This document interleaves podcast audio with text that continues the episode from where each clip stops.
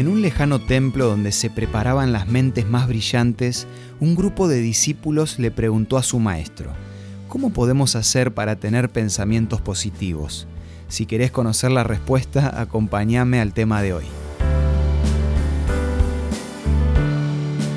Esto es Una luz en el camino, para cultivar la fe, la esperanza y el amor, con el licenciado Santiago Paván. El maestro, sin perder el tiempo, se fue por un momento y enseguida volvió con un gran pergamino enrollado. Le sacó el sello y poco a poco lo fue abriendo. Lo llamativo era que no tenía nada escrito, ni una sola palabra, solo se veía un gran lienzo en blanco, pero en medio había un punto negro, un pequeño punto negro. ¿Qué ven en este lienzo? preguntó el maestro a sus discípulos. Todos respondieron, una mancha, un punto negro. El maestro dijo, ese es el secreto para poder tener pensamientos positivos. Ninguno de ustedes fue capaz de ver el enorme espacio en blanco que lo rodea. Generalmente nos centramos en pequeñeces y somos incapaces de ver la enorme extensión de nuestra capacidad.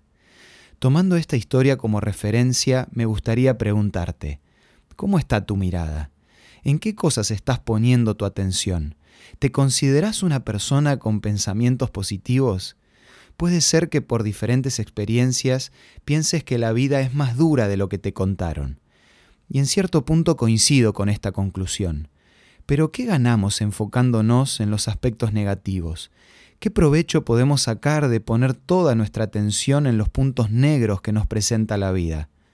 La diferencia la podemos hacer si al mirar el panorama completo decidimos centrarnos en lo afortunado que somos de haber recibido el regalo de la vida. No sé cuándo fue la última vez que te miraste al espejo, pero puede ser que esa última vez te centraste en tu nariz torcida, en tus dientes un poco desparejos, en esas arrugas que cada vez son más profundas o en esas canas que ya no podés controlar. Te propongo un ejercicio. La próxima vez que te mires al espejo, olvídate de todos esos defectos y sonreí. Disfruta de tu sonrisa. De la misma manera tenemos que hacerlo con el resto de las cosas.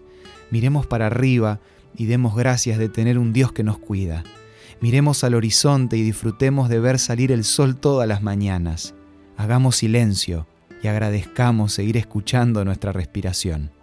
Más que nunca tenemos que aprender a desarrollar una mirada positiva que nos ayude a poner el foco en las cosas que realmente valen la pena. Llegar a tener esa mirada requiere práctica. Por eso, más allá de los consejos, quiero ofrecerte la revista Sentimientos, que podés conseguirla de la siguiente manera.